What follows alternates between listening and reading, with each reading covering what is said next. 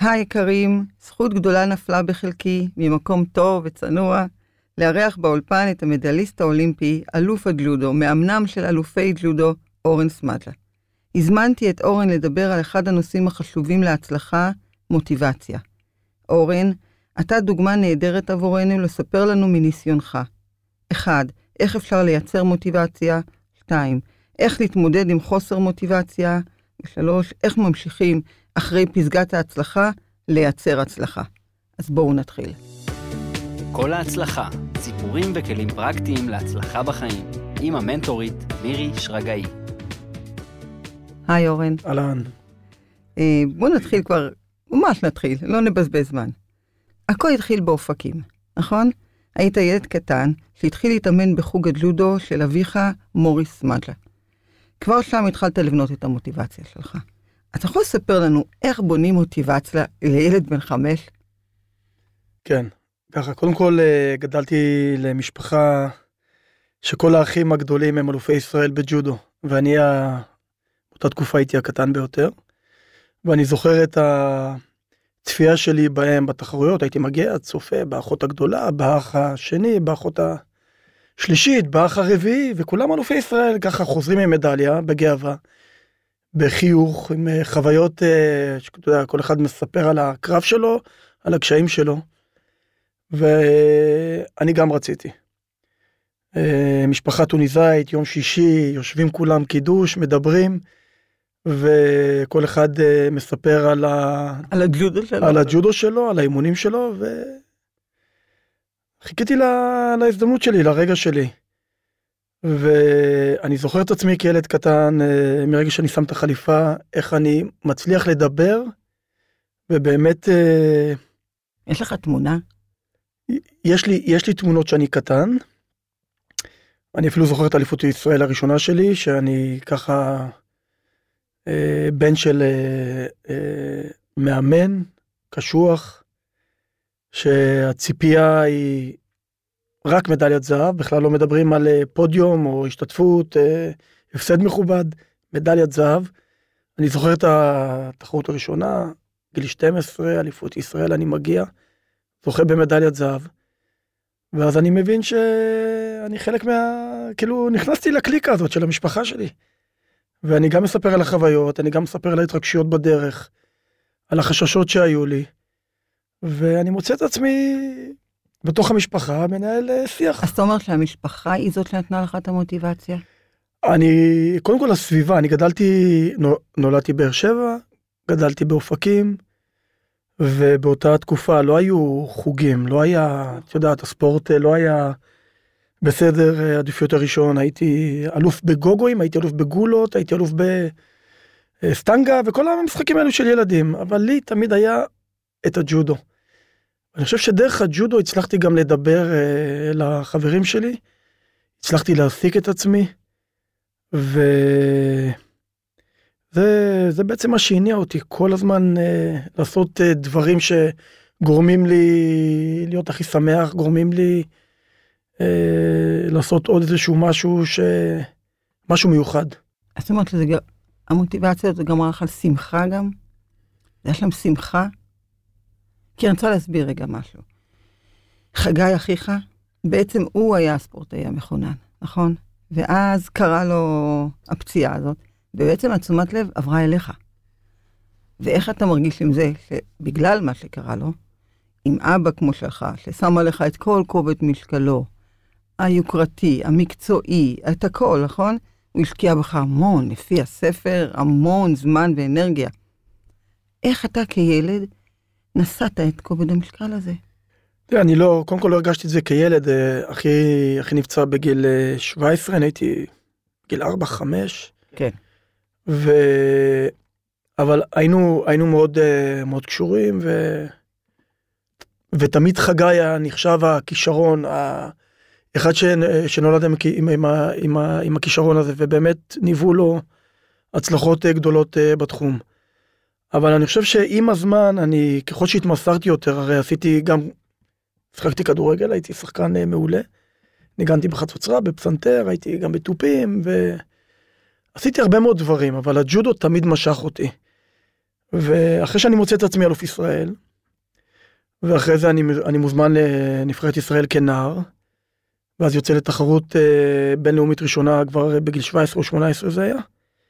ואני, מצ... ואני מתחיל לראות שבעצם ההישגים הם אה, חלק, אה, חלק ממני. זאת אומרת, אני בא לתחרות, אז אני גם זוכה, ולא מספיק שאני זוכה, אני גם מקבל את מצטיין התחרות. ואז פה בעצם נפל לי האסימון שבאמת אה, עבדתי מאוד קשה, אבל יש לי כישרון. יש לך את זה. יש לי את זה. ואני חושב שאבא שלי, בוא נגיד היום אני רואה ככה וגם אני זוכר כאילו את החברים שלי לאותה קבוצה אז הם בחגורות ירוקות אני חגורה כתומה. זאת אומרת עליי תמיד היה קצת יותר קושי. זאת אומרת. נדרש ממך יותר? נדרש ממני קצת יותר ו... ואני זוכר שבתחרויות זה קודם כל גרם לי קצת יותר לחץ קצת יותר קושי כי רוב התשומת לב הייתה בעצם עליי. ואני חושב שמאז התחלתי לתפוס פערים באמת מול כל האחים, האחיות, הסובבים אותי, והתחלתי לרוץ uh, קדימה. מדהים. תראה, תחום, אז אם אנחנו כבר מדברים על לרוץ קדימה, אז באמת תחום הספורט דורש הרבה מאוד אימונים מפרכים. זו מילה שחזרה גם בספר. אתה יכול להסביר לנו, לאדיוטות, מה זה אימונים מפרכים? כי המילה מפרכים תמיד, אה, אה צריך אימונים מפרכים, אז אין לי כוח לזה, אז אין לי מוטיבציה. פה זה באימונים, אבל אני רואה את זה גם בעסקים שהייתי מאמנת, או לא משנה, אפילו בזוגיות. אם הוא צריך קצת להשקיע מעצמו, זה כבר מפרך. אז מה זה אימונים מפרכים, ואיך אנחנו יכולים להעביר את זה למאזינים שלנו, שזה בכל תחומי החיים. כן, אה, קודם כל זה לא, את יודעת, אולי הייתי מעדן טיפה, טיפה את המילה, כי אם אתה באמת אוהב את מה שאתה עושה, אז זה כבר לא מפרך. אז אה, בסדר, אז הקושי נמצא, ואתה נכון. צריך להתמודד עם הקושי הזה, זאת אומרת, זה כבר בבילד אין שלך. אז אתה, הקושי קיים, לרוץ 4, 5, 6 קילומטר, להמשיך לעשות עוד אימון, טיפול, פיזיותרפי, אה, אה, תזונאי, מסאז', מנוחה, כל מיני דברים כאלה שזה כבר הופך להיות... אה, סדר יום. סדר יום. אתה מתרגל לזה. אני חושב שמה ש, שבאמת קשה בספורט, שאתה באמת יכול להתאמן הכי טוב, הכי מדויק, הכי קשה, ואתה באמת בסופר מוטיבציה, אתה מגיע לתחרות ואתה מפסיד. ופה אני חושב שפה בעצם נמדד הספורטאי. הרי הפסדים יהיו, ואני לא קורא כישלונות, כי אני לא מאמין נכון, בכישלון. אבל הפסדים יהיו. הפסדים יהיו, נכון. ואתה לוקח את זה חלק, אה, חלק מהתהליך, אתה לא תמיד מבין למה זה קורה, וזה עוד יותר מתסכל אותך, כי אתה אומר, רגע, אני עושה את הכל טוב, אני קם, אני משקיע, אני שם את כל משקל הכובד על התחרות הזאת, אני הכי רוצה להצליח בעולם. ומגיע מתחרה, אולי, אולי, אולי אפילו פחות טוב ממך, והוא מנצח אותך. אה, וזה לדעתי היכולת של ספורטאי על להמשיך למרות ההפסד, למרות התסכול הזה, באמת אה, להתמקד במטרה וללכת איתה עד הסוף. אה, בעצם אנחנו הספורטאים האולימפיים נמדדים בתקופה מאוד ארוכה, אבל המטרות שלנו זה באמת אליפיות אירופה, שזה תחרות יבשת, אליפות עולם, שזה כל העולם. האולימפיאדה שנחשבת התחרות באמת הכי קשה. אגב, אה, באמת המאזינים שישמעו, האולימפיאדה מבחינת תחרות היא הכי קלה שיש. הקושי הגדול ביותר זה הצד המנטלי.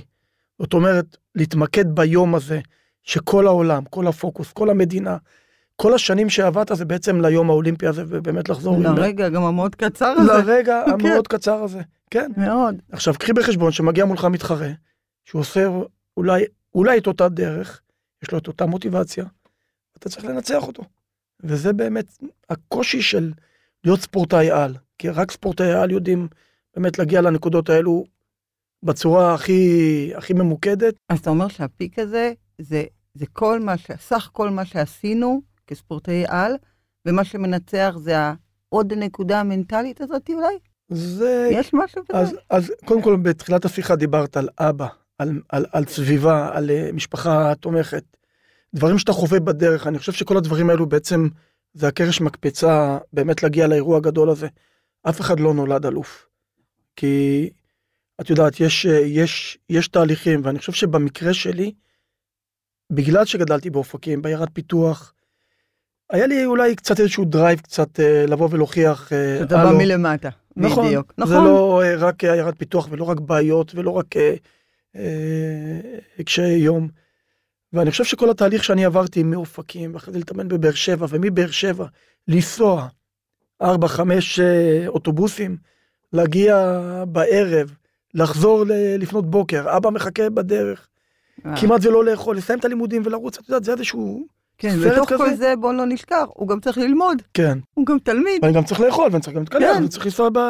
זאת אומרת, הדרך שלי, אני חושב שהייתה דרך באמת, אה, היום בדיעבד שאני מסתכל, אה, זה קצת לא נורמלי.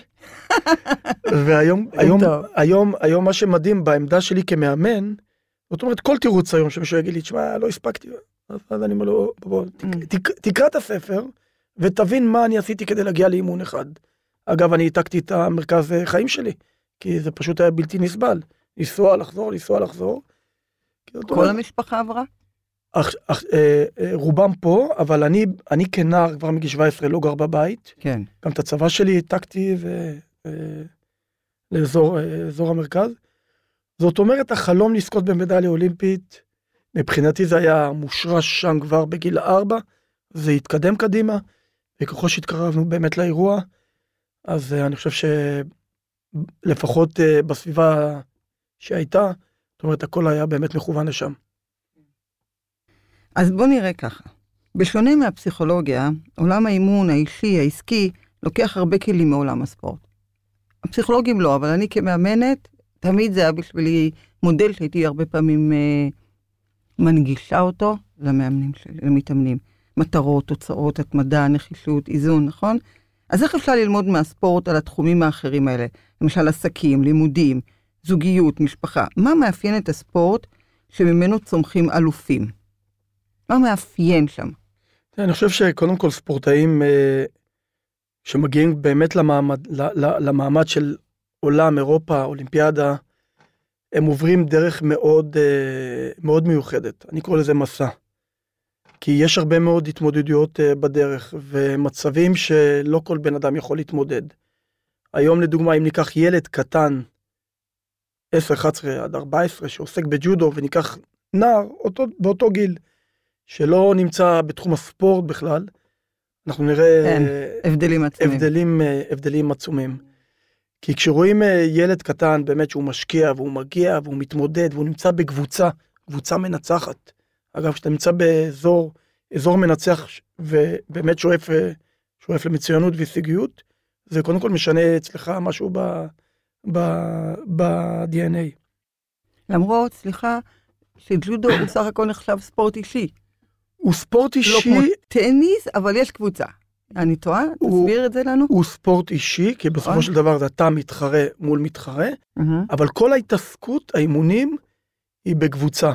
זאת אומרת, זה גם בונה אותך לתקשר. שזה טוב, זה מעולה. זה מעולה. זה בונה אותך להיות בקבוצה. אני זוכר, כשאני מאמן ילד, גם, גם אם הוא חלש חברתית, גם אם הוא עם הפרעות למיניהם, בדרך כלל ילדים כאלו דוחקים אותם לפינות או לוקחים אותם למסגרת אה, מיוחדת.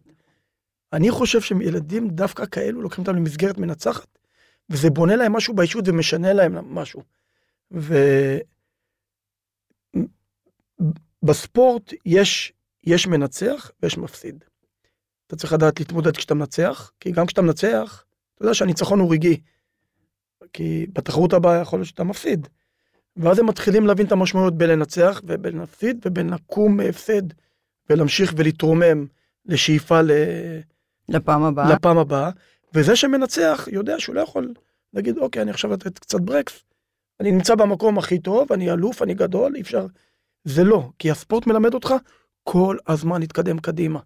אה, אפשר לקחת את זה באמת גם לחיים. גם כל לחיים. הזמן, גם בעסקים, הרי בדיוק. גם, אז השקעת ועשית ולא בדיוק הלך, אז מה, תעצור? נכון, ולא עוצרים. אני חושב שלהמשיך קדימה כל הזמן, ובאמת אה, לחוות גם את ההפסד, ובאמת לדבר איתו. הרי אם אנחנו מדברים על ספורטאי על, אז הכל מלווה בפסיכולוגיה. יש לנו פסיכולוגים שעובדים איתנו. ואנחנו מדברים על הרבה מאוד אה, דברים היום ב... בחלק של האימון שלי, של הנבחרת, של דור הזהב שקוראים לו.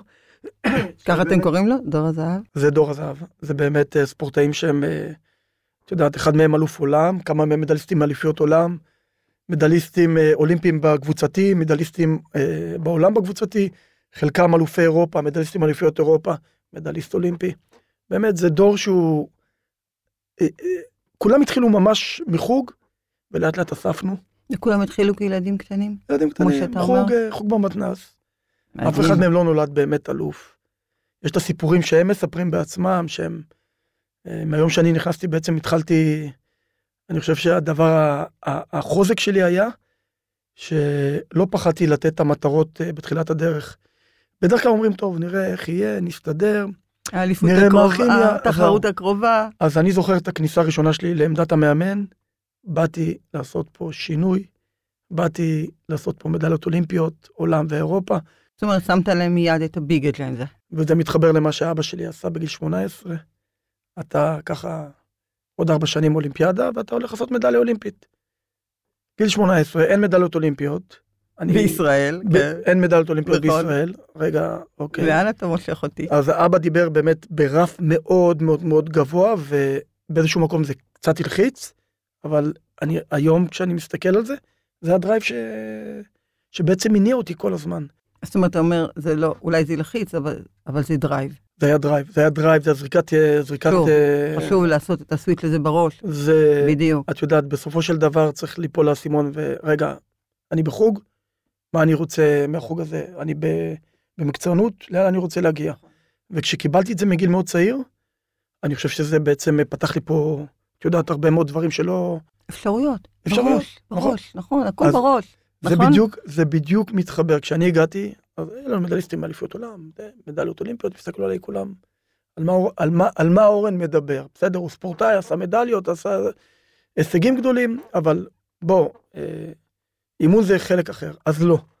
אני חושב שאם אם, אם, אם יש מודל של הצלחה, אתה מעתיק את המודל הזה ואתה לוקח אותו ואתה אתה מעתיק אותו, אתה בונה אותו, אתה מכניס להם שבב למוח שהכל אפשרי. באמת, בדיוק. הכל פסיכולוגי. הכל. לגמרי, הכל. עכשיו בואו נדבר על כישרון. הכישרון הוא מתנה, נכון? הכישרון לבדו לא מביא את ההצלחה. כמה בעיניך כישרון מביא את התוצאות, וכמה המאמץ מביא את התוצאות? תראי, אה, אה, כישרון בלי עבודה קשה זה לא ילך, כישרון לבד לא ילך, עבודה קשה לא ילך. אני חושב שילך, אבל אולי אה, קצת יותר קשה. אני חושב זה שיש כיתרון, כישרון זה, זה חשוב, לבסיס. זה זאת אומרת, חשוב. אם אדם אין לו ג'ודו, הוא לא יכול לשחק ג'ודו, הוא לא, לא יכול נגיד לשיר, או לא יכול לשחק כדורסל, אז הוא במילא לא ילך לזה, כי אין לו את זה. אבל שהוא- אם יש, אז זה רק ההתחלה. כן, או שהוא, או שהוא יעבוד קשה מאוד, ויכול להיות שהוא יצליח, אבל אני חושב שהכישרון מביא אותך קצת יותר. ואני חושב שבמקרה שלי היה לי באמת אה, כישרון, אה, משהו שנולדתי איתו, כן, אבל... זה מתנה. אבל אף פעם לא הזנחתי את העבודה הקשה, זה היה תמיד אה, ה- ה- הבסיס שאני הסתמכתי עליו, כי אני חושב שאתה עובד קשה, גם, זה גם משנה משהו בתפיסת עולם שלך, כי את יודעת, כשאתה מתכונן למבחן, או אתה מתכונן לאיזשהו מצגת שאתה צריך להציג, אז ככל שאתה לא, לומד עליה, או ככל שאתה חוזר עליה, או ככל שאתה משנן את זה. משנן את זה, אז אתה מוציא את זה טוב יותר, וזה אותו דבר במבחן, זה אותו דבר באימון, אותו דבר בעסקים. הדברים האלו, אני חושב שהם אה, חייבים להיות מובנים לכל אחד ואחד. אם אתה מסתמך על הכישרון טוב, הכל יהיה בסדר, כאילו... כמה יש לי את הקיצור דרך הזה? כן, לא, כמה לא כישרונים עובד. יושבים ולא עשו עם הכישרון שלהם כלום. נכון. ממש ככה. רק בגלל שהם באמת היו ללא התמדה, ללא אחריות, ללא כוח. כאילו, מגיע לי, כן. יש לי את הכישרון, זהו, אז זה לא מספיק. זה לא מספיק. לשום דבר בחיים זה לא מספיק. לגמרי. טוב, זה, זה מאוד חשוב שתקשיבו לזה, כי אנחנו הרבה מדברים על העניין של הכישרון, ואז האדם חושב, אוקיי, יש לי כישרון, יש לי מתנה, אני, אני יכול מכוסה. לקצר את הדרך. אני יכול לקצר את זה. אין, להפך, העבודה היא קשה בדיוק באותה מידה, רק מה, יש לך את הנקודת פתיחה. נכון. זהו, רק את הנקודת פתיחה. את הנקודת פתיחה הזאת צריך לשייף ולעבוד עליה בלי סוף, זה לא נגמר. אין ספק. אז הגענו לשיא, לשיא, אולימפיאדת ברצלונה 1992. מדליית ארד ראשונה לך, לישראל, עם יעל ארד, שגם הביאה את המדליה. זו כמובן פסגה ממש משמעותית, נכון? אני מתארת לעצמי שזה היה הפיק שלך, אוקיי? אתה תקן אותי אם לא, אוקיי? אבל הרבה פעמים אה, זו תופעה שכיחה, אוקיי? שרואים גם בעסקים וגם בתחומים אחרים. נוצר ריק אחרי שאני מגיע למעלה. שמתי את הדגל, לרגע אוויר פסגות, ואז מה עכשיו, נכון? עכשיו, מה עושים עם הדבר הזה? עם השאלה הזו, כי נוצר גם קצת פחד. אני ראיתי את זה אצל כמה, גם מתאמנים שלי, אני חושבת שגם ראיתי את זה במידה מסוימת, גם קצת אצל הבן שלי, שעשה אקזיט. כאילו, הוא הגיע לקצה ונוצר שם ריק בחלל גדול, אז אם נגמר האוויר וזה, ואתה שואל, מה אני עושה עכשיו? אז מה עבר עליך, וגם מה עשית? כי יש שם סיפור. בטח, ברור. אתם תראו את זה בספר, אני קראתי, אורן יספר, ואחר כך אתם תקראו את זה גם בספר. אז זהו, בגלל שהתקופה שלי הייתה מאוד, אה, את יודעת, הייתי בגיל, ה... בגיל ההתבגרות, אני קורא לזה. בן כמה היית אז? אני זכיתי מדליה אולימפית בגיל 22, שזה מה זה צעיר. ותחשבי איזה עומס מנטלי להגיע לשם ובאמת אה, לנסות אה, לעשות מה שאבא דחף לך וטפטף לך לאורך כל השנים. וכשהחברים התגייסו, אז אני עשיתי גיוס כמובן, אבל הגיוס שלי היה, רוב הזמן הייתי בחו"ל. כשהם יצאו לטיול אחרי הצבא, אז אני לא עשיתי את הטיול הזה. כשהם בילו במועדונים, בפאבים, ואת יודעת, באותה תקופה, ומה שנכון לאותו גיל, אני פשוט לא עשיתי את כל הדברים האלה. הייתי, זה המחיר. הייתי כן? עסוק אך ורק ב, ב, במטרה. וכשזכיתי, הרגשתי, כמו שאת אומרת, את, ה, את הריקנות הזאת. היה לי ממש, כאילו, אני שואל, אוקיי, אז מה, מה אני הולך לעשות עכשיו? זכיתי במדליה אולימפית. אני רוצה לנוח. עכשיו, אה, ניסיתי לקחת איזושהי תקופה של מנוחה, אבל אה, אני רואה שהתחרויות, אה, שהכל ממשיך. ואני מוצא את עצמי מחוץ למעגל התחרויות. היה לי קשה מאוד גם... כמה זמן זה לקח? היה לי חצי שנה שבאמת, חצי שנה? אה, את יודעת, אה, לא רציתי להתאמן, לא רציתי, אפילו היה כמה מחשבות, אה, אוקיי, די, באמת, אני רוצה עכשיו... אה, באמת? כן.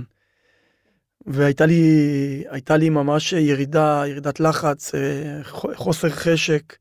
חוסר מוטיבציה. חוסר, חוסר מוטיבציה, כי אוקיי, מה עכשיו עוד ארבע שנים, כאילו מה, עוד מדליה אולימפית? בסדר, חוויתי, זה מדהים.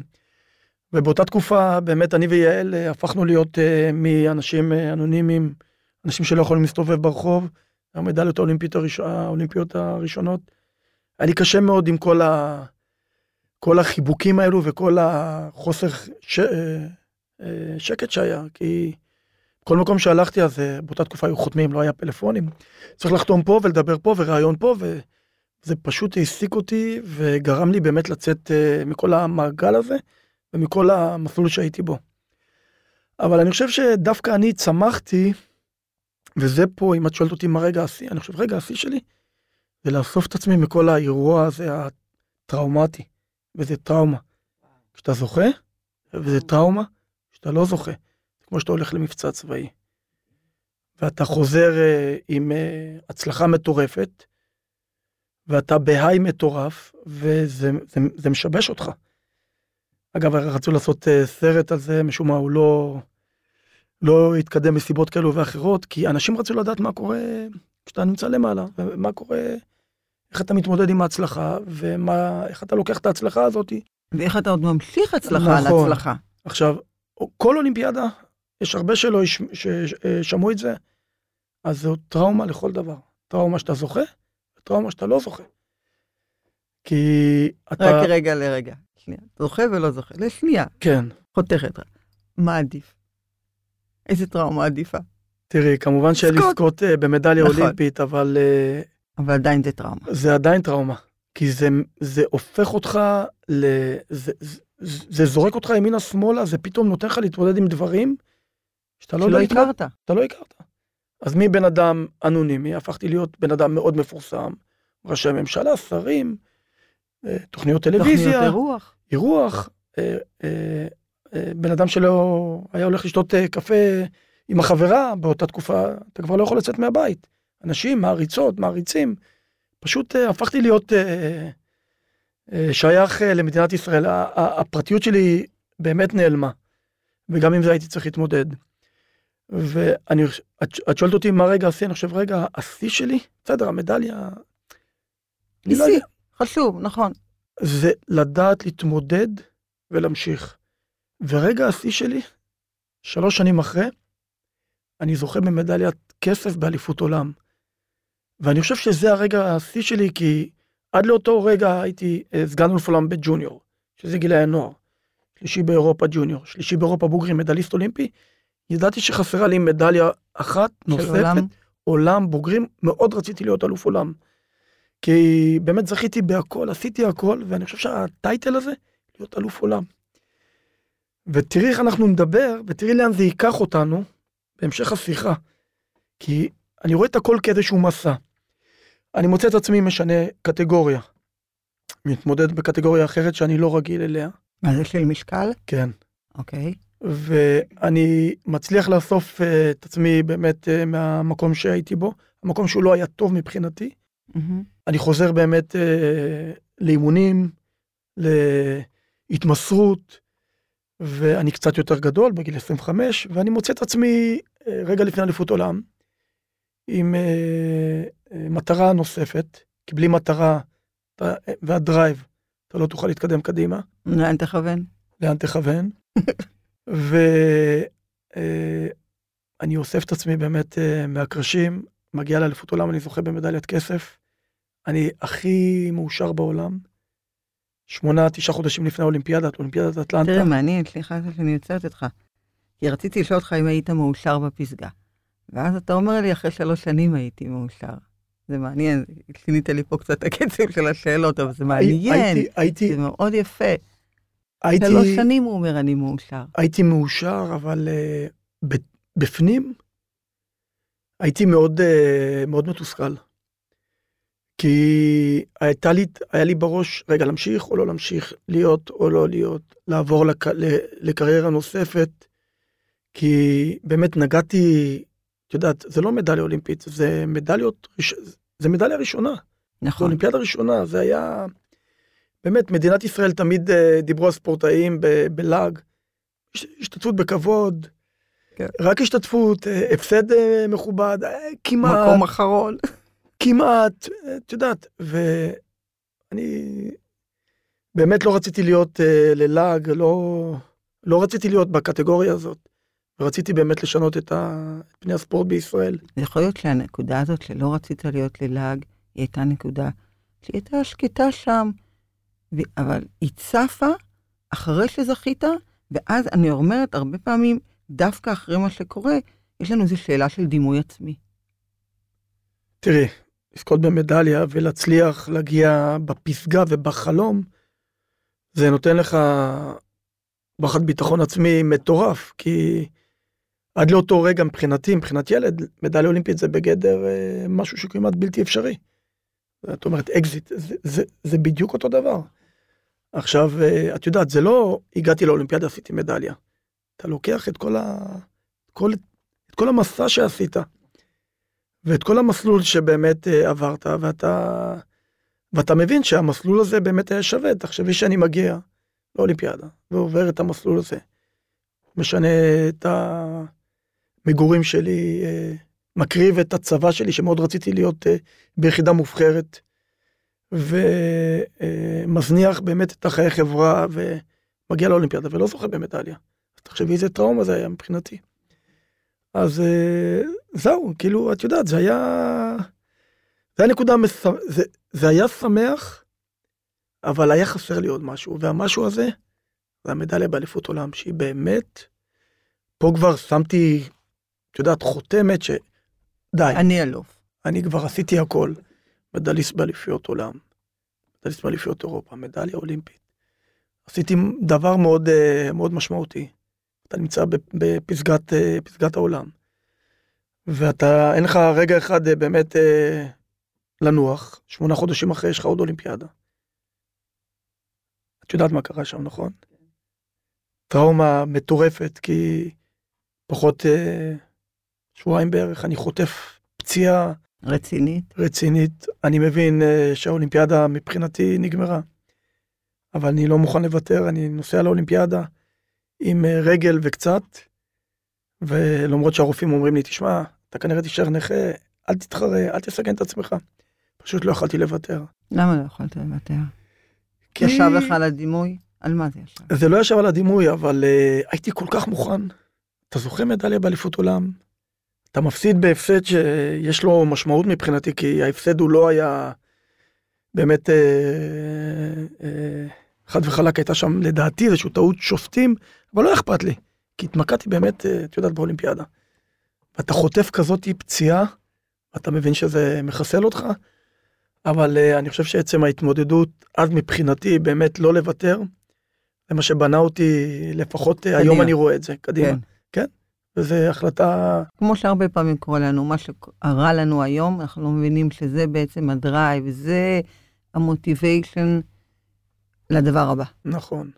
לשינוי, לשינוי. ליכולת לעשות את השינוי. להבין את המשמעות, להבין מה אתה, איזה החלטה אתה מקבל, כי את יודעת, רוב הקושי של בני אדם זה לקבל החלטות. לעשות, לקבל החלטה ולעשות את השינוי. עכשיו, החלטה היא צריכה להיות, אה, את יודעת, הכי טובה שיש, וגם גם לפעמים, כשאתה מקבל את ההחלטה, ההחלטה היא לא טובה. נכון? ואתה צריך להבין את המשמעויות של הדבר הזה, אבל לפחות אתה שלם עם עצמך שזו החלטה שלך.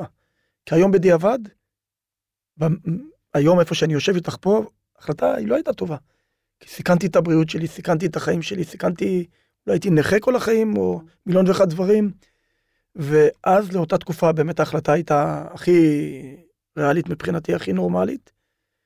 אה, מה, מה למשל אבא שלך אמר על החלטה כזאת? אבא שלי היה מאוד, אה, מאוד עצוב. הוא לא, הוא, זה היה ממש, אה, את יודעת, אני זוכר באותה תקופה, כל החדשות פתחו במהדורות. נכון? אורן סמאג'ה, השני בעולם, הספורטאי שאמור להביא לנו עוד מדליה אולימפית, אפילו מדליית זהב, נפצע, נפצע מאוד קשה. וזה עשה, זה היה לא טוב, באמת. הייתי, הייתי, מישהו היה צריך לעצור אותי. ניסו לעצור אותי, אבל אף אחד לא, אי אפשר היה? לא. כי הייתי מאוד אה, all in. טוטאלי בהחלטה שלי. זהו, אני הולך, עושה, מה יהיה יהיה? מה יהיה יהיה, למרות שידעתי בפנים. מה ידעת בפנים?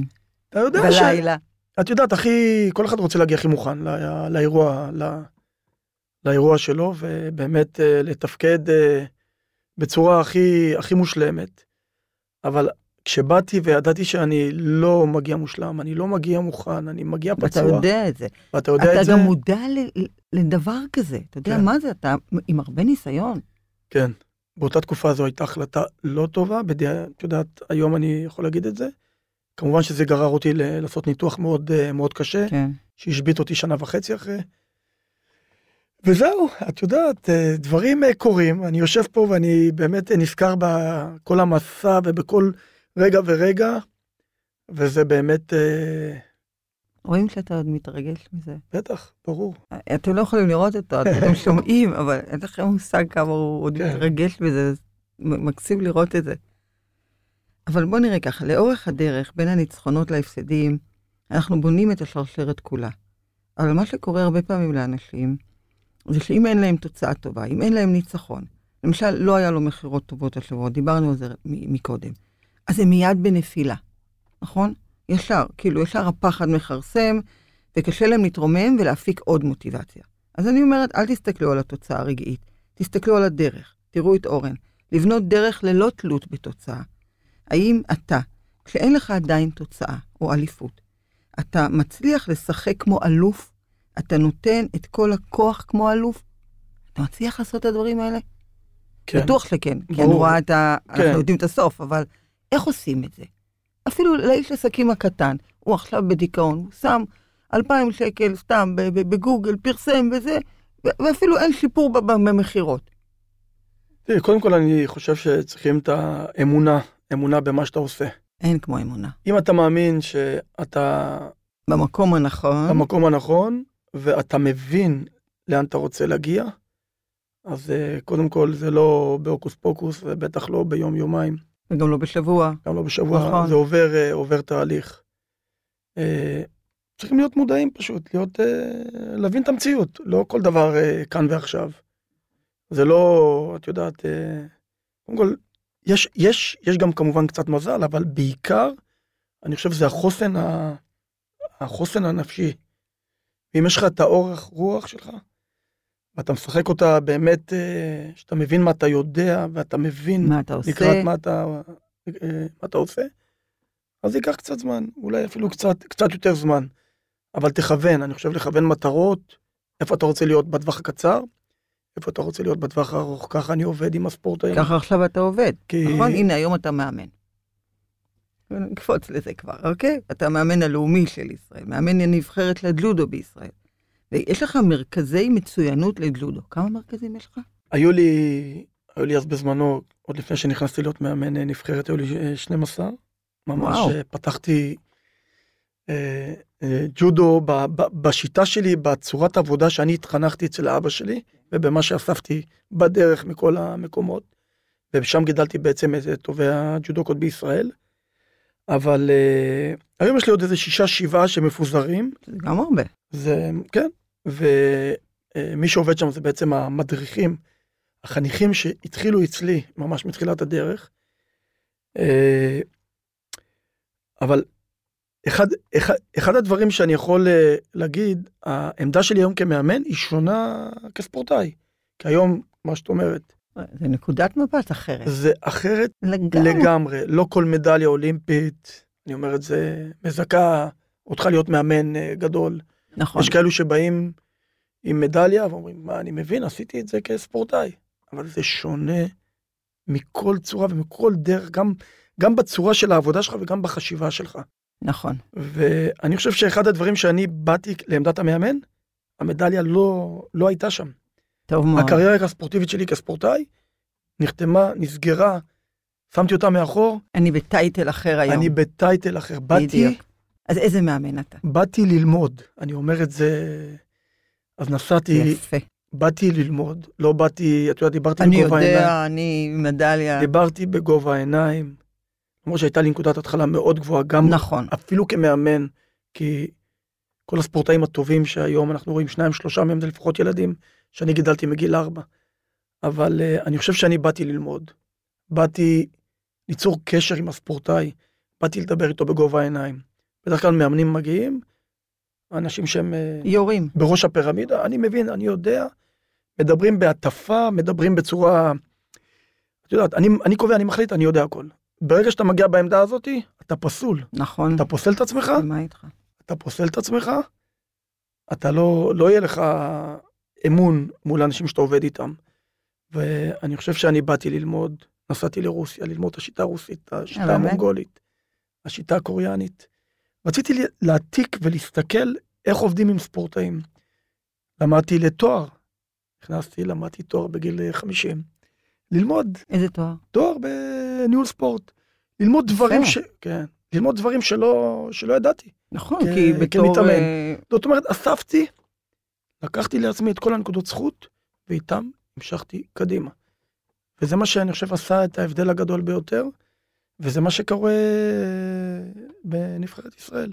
אנחנו מדברים באותה שפה, יש הקשבה, יש הכלה, אני שומע מה הם אומרים, הם שומעים מה אני אומר, הם יודעים מה אני דורש, אני יודע למה הם מסוגלים, ויש הרבה מאוד דיבור, אני חושב שיש שיח, זה חשוב.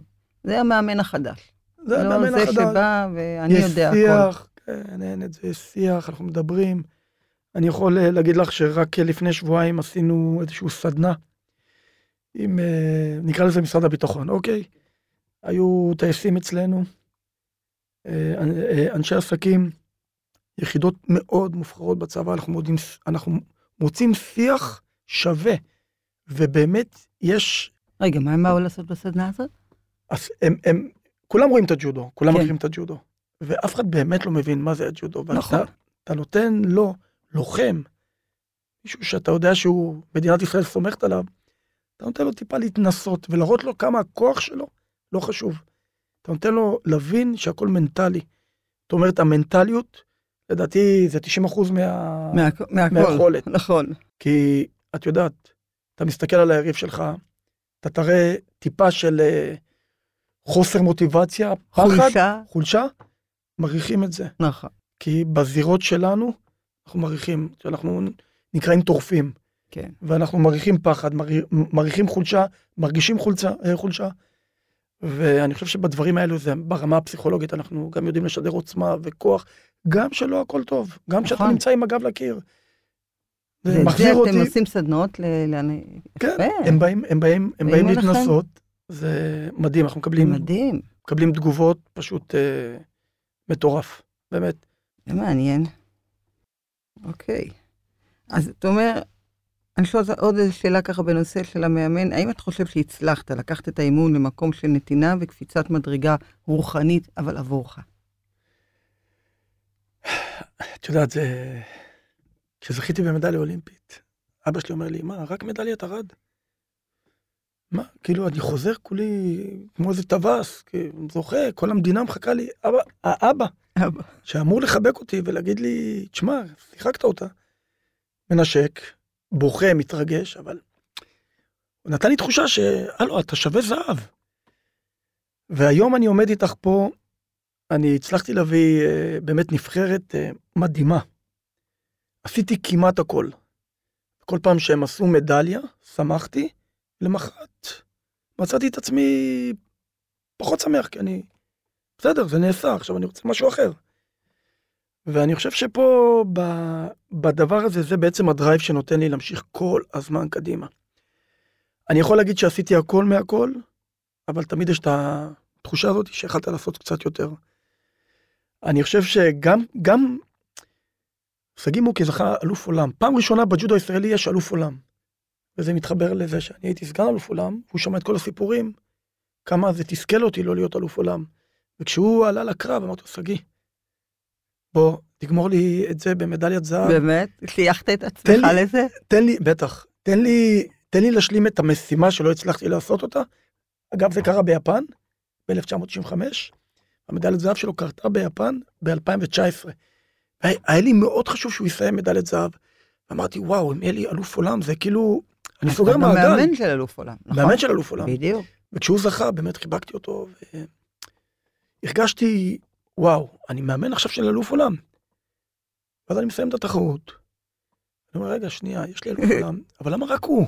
ואז אני מתחיל לעשות, למה הוא לא עשה? למה הוא לא עשה? תמיד יש לי את ה... אתה לא נגמר זה. זה- את ה... עכשיו, אני תמיד אמצא לעצמי תירוץ, גם אם כולם יעשו אלוף עולם, אלופי עולם, אני אמצא איזשהו משהו שיש עוד. שיש עוד. וזה ה drive שלי. עכשיו, אבל זה כוח גם של אלופים, זה, זה מה שיש בכם בד- בייחוד הזה. את העוד, את העוד, את העוד, את העוד. זה- אז זה מה שיפה בווינרים האלה, לא? קשה קצת יודעת, אני, לפעמים. בלי שאף אחד ישמע, אני חושב שזה לא סוג. של אה, שריטה בסופו של דבר, כי כן. גם דיברתי עם יעל ארד, ככה יצא לנו לדבר לפני איזה שבוע וחצי באיזשהו אירוע. אנחנו אומרים, טוב, שהילדים שלנו לפחות לא יצאו כמונו, אנחנו כל, כל כך תחרותיים, אני, אני מדבר במושגים של, של, של ניצחון. הבת שלי עושה מבחן, נו, ניצחת? רגע, לא, לא, לא, עשית, אה, כאילו, אני כל הזמן באיזשהו מרוץ כזה, באיזשהו מרדף כזה של לקחת עוד איזשהו הישג, עוד איזשהו הישג, ואני הכי מחכה בעולם, באמת, שיהיה לי את הרגיעה הזאת, שאני אוכל להגיד, אני עובר את היום הזה בלי שום תחרות, בלי שום אתגר, נמשיך קדימה כמו בן אדם נורמלי. אבל אה, הנה, אני יושב איתך פה, ובאמת עשיתי מהכל מהכל. חסר, את יודעת, עוד איזשהו דבר קטן, זהב אולימפי. אני הכי רוצה שבאמת הספורטאי, אחד הספורטאים, אולי כולם, יזכו בזהב אולימפי. זכינו בערד, זכינו בקבוצתי, זכינו באלופי עולם, עשינו כמעט הכל מהכל. תמיד יש לי את הדרייב הזה לעשות עוד משהו נוסף. וזה כנראה המאמן החדש, אני לא יודע. זה אבל זה מי שאתה. לטוב ולפחות טוב. את יודעת, אני גם אה, אבא, אני גם- אבא גם לילדים, יש לי. גם חיי נישואים, אני חי עם אישה. אה, באיזשהו מקום, את יודעת, אנחנו משלמים איזשהו, כולם כאילו מקריבים פה הקרבה. הרבה מאוד, יקרבו גם בשבילך, כן, נכון? מאוד. אשתי, אשתך, כן. היא אשת חיל, עושה. מחזיקה את, את, את, את הבית. לא כל אישה, אני חושב שהייתה מוכנה לעבור את זה אז כספורטאי. אנחנו 25 שנה נשואים, 30 שנה ביחד, והיא רואה באמת, היא הקריבה המון, ואפילו פספסה מהקריירה שלה, האישית שלה, באמת, אה, כדי שאני אוכל לרוץ קדימה ובאמת אה, להיות אה, הכי מאושר. אבל אה, כן, אני חושב שזה קצת לא נורמלי, כל החיים האלו. אז לפני כמה חודשים יצא הספר פורץ הדרך. וכתב אותו מוטי אקסמית, אני אומרת את זה נכון? מהמם. אקסמית? אוקיי. ספר שמספר את סיפור חייך. אני קראתי את הספר. ספר עבה, שתדעו, אבל יש בו הרבה השראה וכלים לאנשים שרוצים ללמוד על הצלחה ועל הסיפור המדהים שלך. עכשיו, זה לקח שנתיים. איך הייתה לך החוויה הזאת? שנתיים עם ספר? איפה הכנסת עוד את כל הדבר הזה? אני אגיד לך, קודם כל מוטי מדהים, אה, קבע, קבענו איזושהי פגישה, זה היה ממש באותה תקופה, תקופת הקורונה, אז היה לי קצת אה, זמן להיות בארץ. כן, נכון. ישבנו, דיברנו, וזה אמרתי, תשמע, אני חושב שלהעלות על הכתב את כל הסיפור, אמר לי, אורן, יש. מה יש? יש ספר. ואז אמרתי, רוץ, קדימה. איך עשינו את זה? ישבנו בהתחלה שהיה זמן והייתי בארץ, אז דיברנו בשיחות, והייתי מקליט עצמי שולח לו. עשה כל מיני תחקירים, שאל כל מיני אה, אנשים, אנשים. כן, עושה עבודה שלמה. ואני חושב שיש יש שם כמה דברים שלא חשבתי ש... אה, יעלו. שיעלו. אה, בעיקר, את יודעת, אני חושב, אחד הדברים זה הסיפור של אחי חגי. ואת יודעת, משפחה טוניסאית, שומרים את הדברים אצלם, על, על ההורים, איך הם התמודדו, היה קושי גדול מאוד, איך אני חוויתי בעצם את היום, ה- היום ששמעתי ודפקו בדלת, שה, אה, אה, איפה אבא ואמא, ואז אני שומע צעקות ואני לא מבין מה קורה. הפכתי להיות אה, מגמגם, בקושי דיברתי, הייתי מאוד מופנם. זה פשוט אה, זה חסם אותי מיכולת לתקשר עם אנשים. אמא הייתה מחפשת דרך אה, קלינאי תקשורת באותה תקופה. ואני חושב ש... את יודעת, כל הסיפורים האלו, שזה אמורים, שאנשים באמת לא מכירים. ואני חושב שדברים שמאוד מאוד מעניינים מסופרים שם, כי באמת אף אחד, מי שרואה ונחשף, אז נחשף למדליות, הישגים, תוצאות, נכון. אורן כספורטאי, אורן כמאמן. אבל פה רואים את אורן האדם. יש פה את, אה, את אורן, כן, סיפור חייך, כן. האמיתי, האמיתי. נכון? כן. וזה יפה, זה מרגש, מאוד. אתה שמח בספר? אני, קודם כל, אני חושב שזה היה מאוד, אה, מאוד מתבקש, כי נכון. לפחות במקרה שלי, אני חושב שאין לנו תרבות ספורט בארץ. אני חושב שרוב ה, רוב החוגים, רוב הילדים, כל האלופים, הספורטאים, כל אחד בסיפור שלו, זה באיזשהו מקריות שהגיע לחוג במתנ"ס. נכון, יותר מדי מקריות, מי- נכון? מקריות, כן, את יודעת. ובסופו של דבר, אה, מדינת ישראל היא לא, את יודעת, אנחנו לא, לא רוויה במאות אה, מדליות. אה, אבל התקדמנו. עשינו איזושהי קפיצה. חושב- הג'ודו עשה קפיצה הכי יפה, הג'ודו, ההתעמלות, אה, נכון, את יודעת. אתה אה, בהתעמלות. ההתעמלות, ו... אבל עדיין הייתי באמת רוצה שילד קטן שיקרא ו... ויבין מה, מה המשמעות של אה, להיות מדליסט אולימפי. איזה דרך הוא צריך לעבור. הדור של היום, אה, את יודעת, בעיקר אה, לא רוצה לעבור את הדרך, רוצה להגיע, את יודעת. כן. בחינם. ב- כן, להגיע, טוב, אני אתאמן קשה, אני אגיע, אבל זה לא... זה לא עובד ככה. זה לא עובד ככה, זה לא רק להתאמן קשה, זה ממש להקריב ולדעת שאתה רוצה את זה, ובאמת לעשות את הכל מהכל.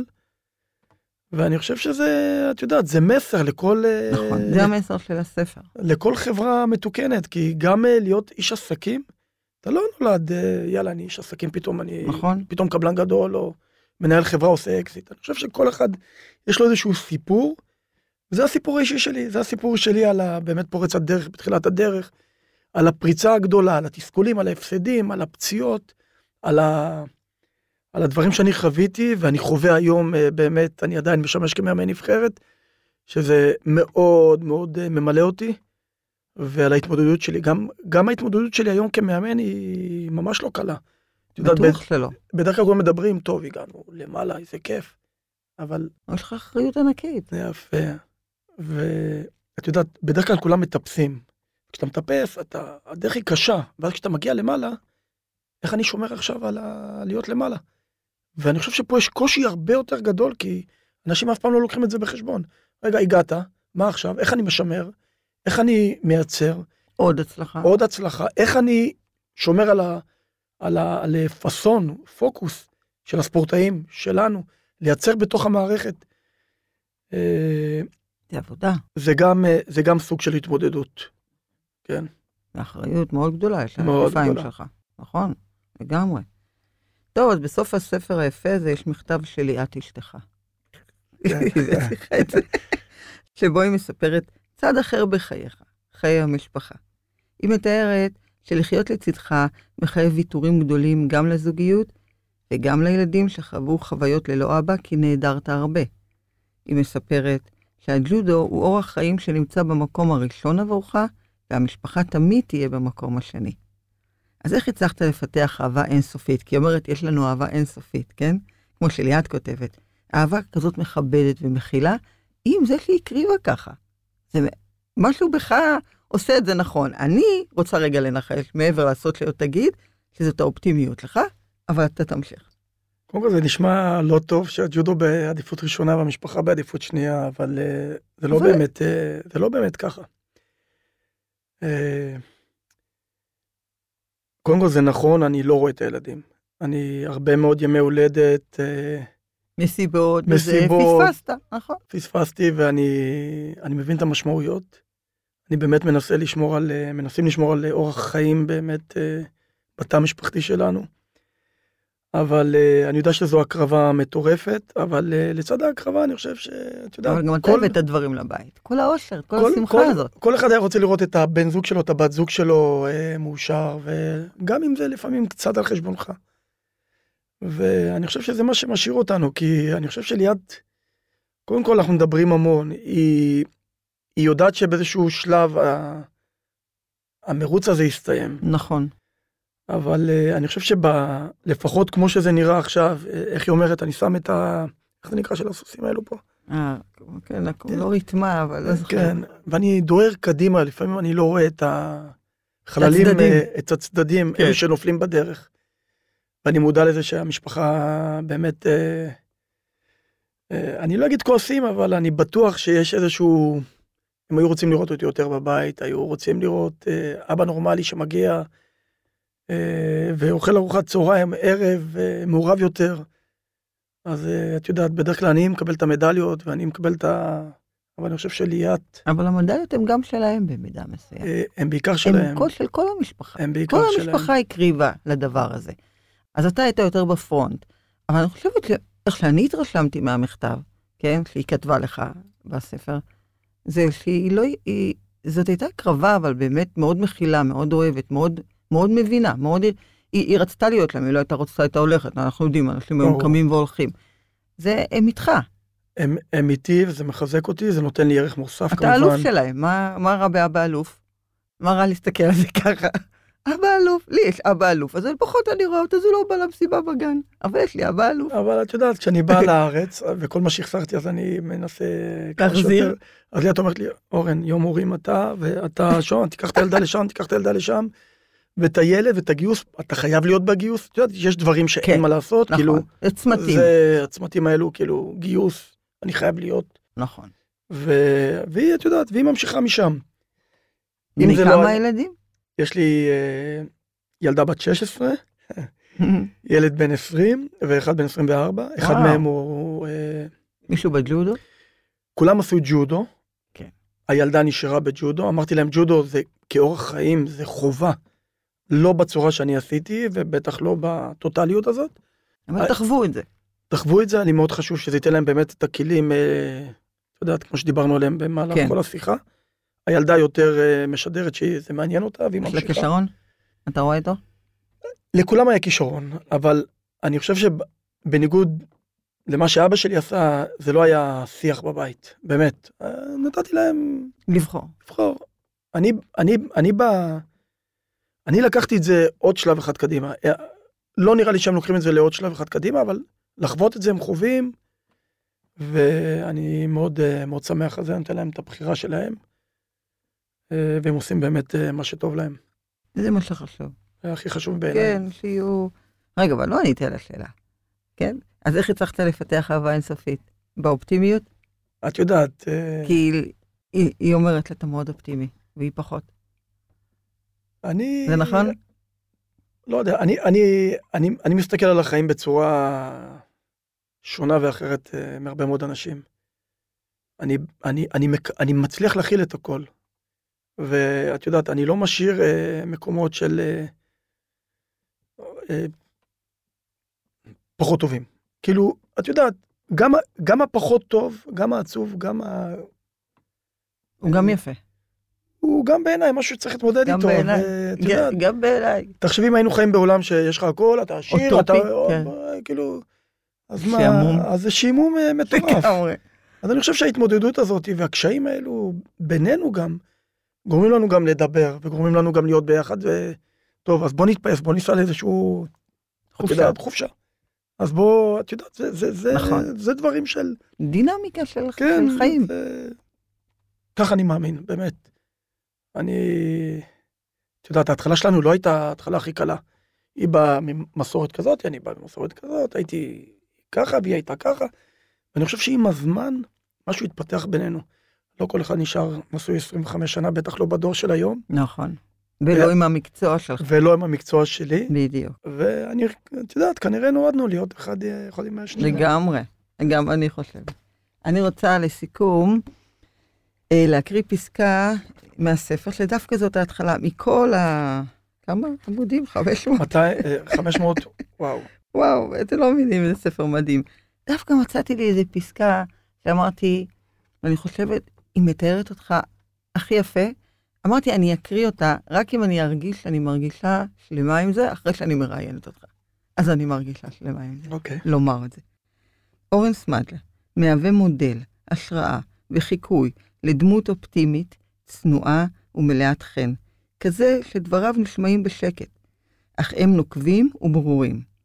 דמות מופת וסמל, אב רוחני למאות ואלפי ילדי ג'ודו, חולמי חלומות שהפכו למציאות, מקצוענות, מושלמת, לצד עזרה ואהבת הזולת, סמל למנהיגות, צניעות וחוכמת חיים, חינוך לסובלנות, אחווה וחברות אמת, ללא גבולות וללא תנאים. וואו. לא יודעת, מכל הדבר הענק הזה, פשוט אהבתי את זה. אהבתי, אמרתי, איך אני אסכם את זה? אמרתי, רגע, יש שם איזה פסקה, התחלתי לחפש את זה בספר, ואמרתי, זהו, אם אני ארגיש שלמה בסוף השיחה להקריא, אני אקריא, אם לא, אני אעשה סיכום וזהו. אז מצבי טוב. מצבך מצוין. מצבך ממש טוב. את יודעת, אני חושב שאחד הדברים שבאמת אה, מאפיינים אותי זה... קודם כל זה השקט, ה... השקט הנפשי שלי. אתה מקרין את זה. קשה מאוד אה, לגרום לי לאיבוד שוב במשקל, מאוד מאוד קשה. אני אמרתי לך, אני מכיל, אני, אני מכיל הכל. אני מקבל גם את הקושי כמשהו שהוא מובן מאליו, ומשהו שאני צריך... מהחיים, אה, נכון. חלק, חלק מהחיים, הרי כולם שואפים שהכל יהיה טוב. ו... אבל אני חושב שהחיים מלמדים אותנו אה, בית ספר אחד גדול. תלוי איך אתה רוצה לעבור את החיים האלו. יש כאלה שרוצים לעבור את זה באומללים, כועסים, אה, אה, אה, מיליון ואחד אה, דברים. אני לוקח את זה כמסע, אחד שלם, גדול.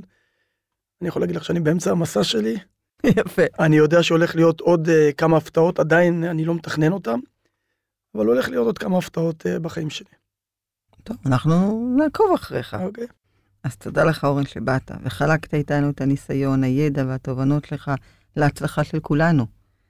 תודה לדינה אברמסון ושי צבירין מסימפל מדיה שאפשרו את המפגש הזה. תודה לכם, מאזינים יקרים, שאתם כאן. תודה על השיתופים הרבים. מאחלת לכם את כל ההצלחה וכל המוטיבציה. היו טובים. להתראות. תודה רבה.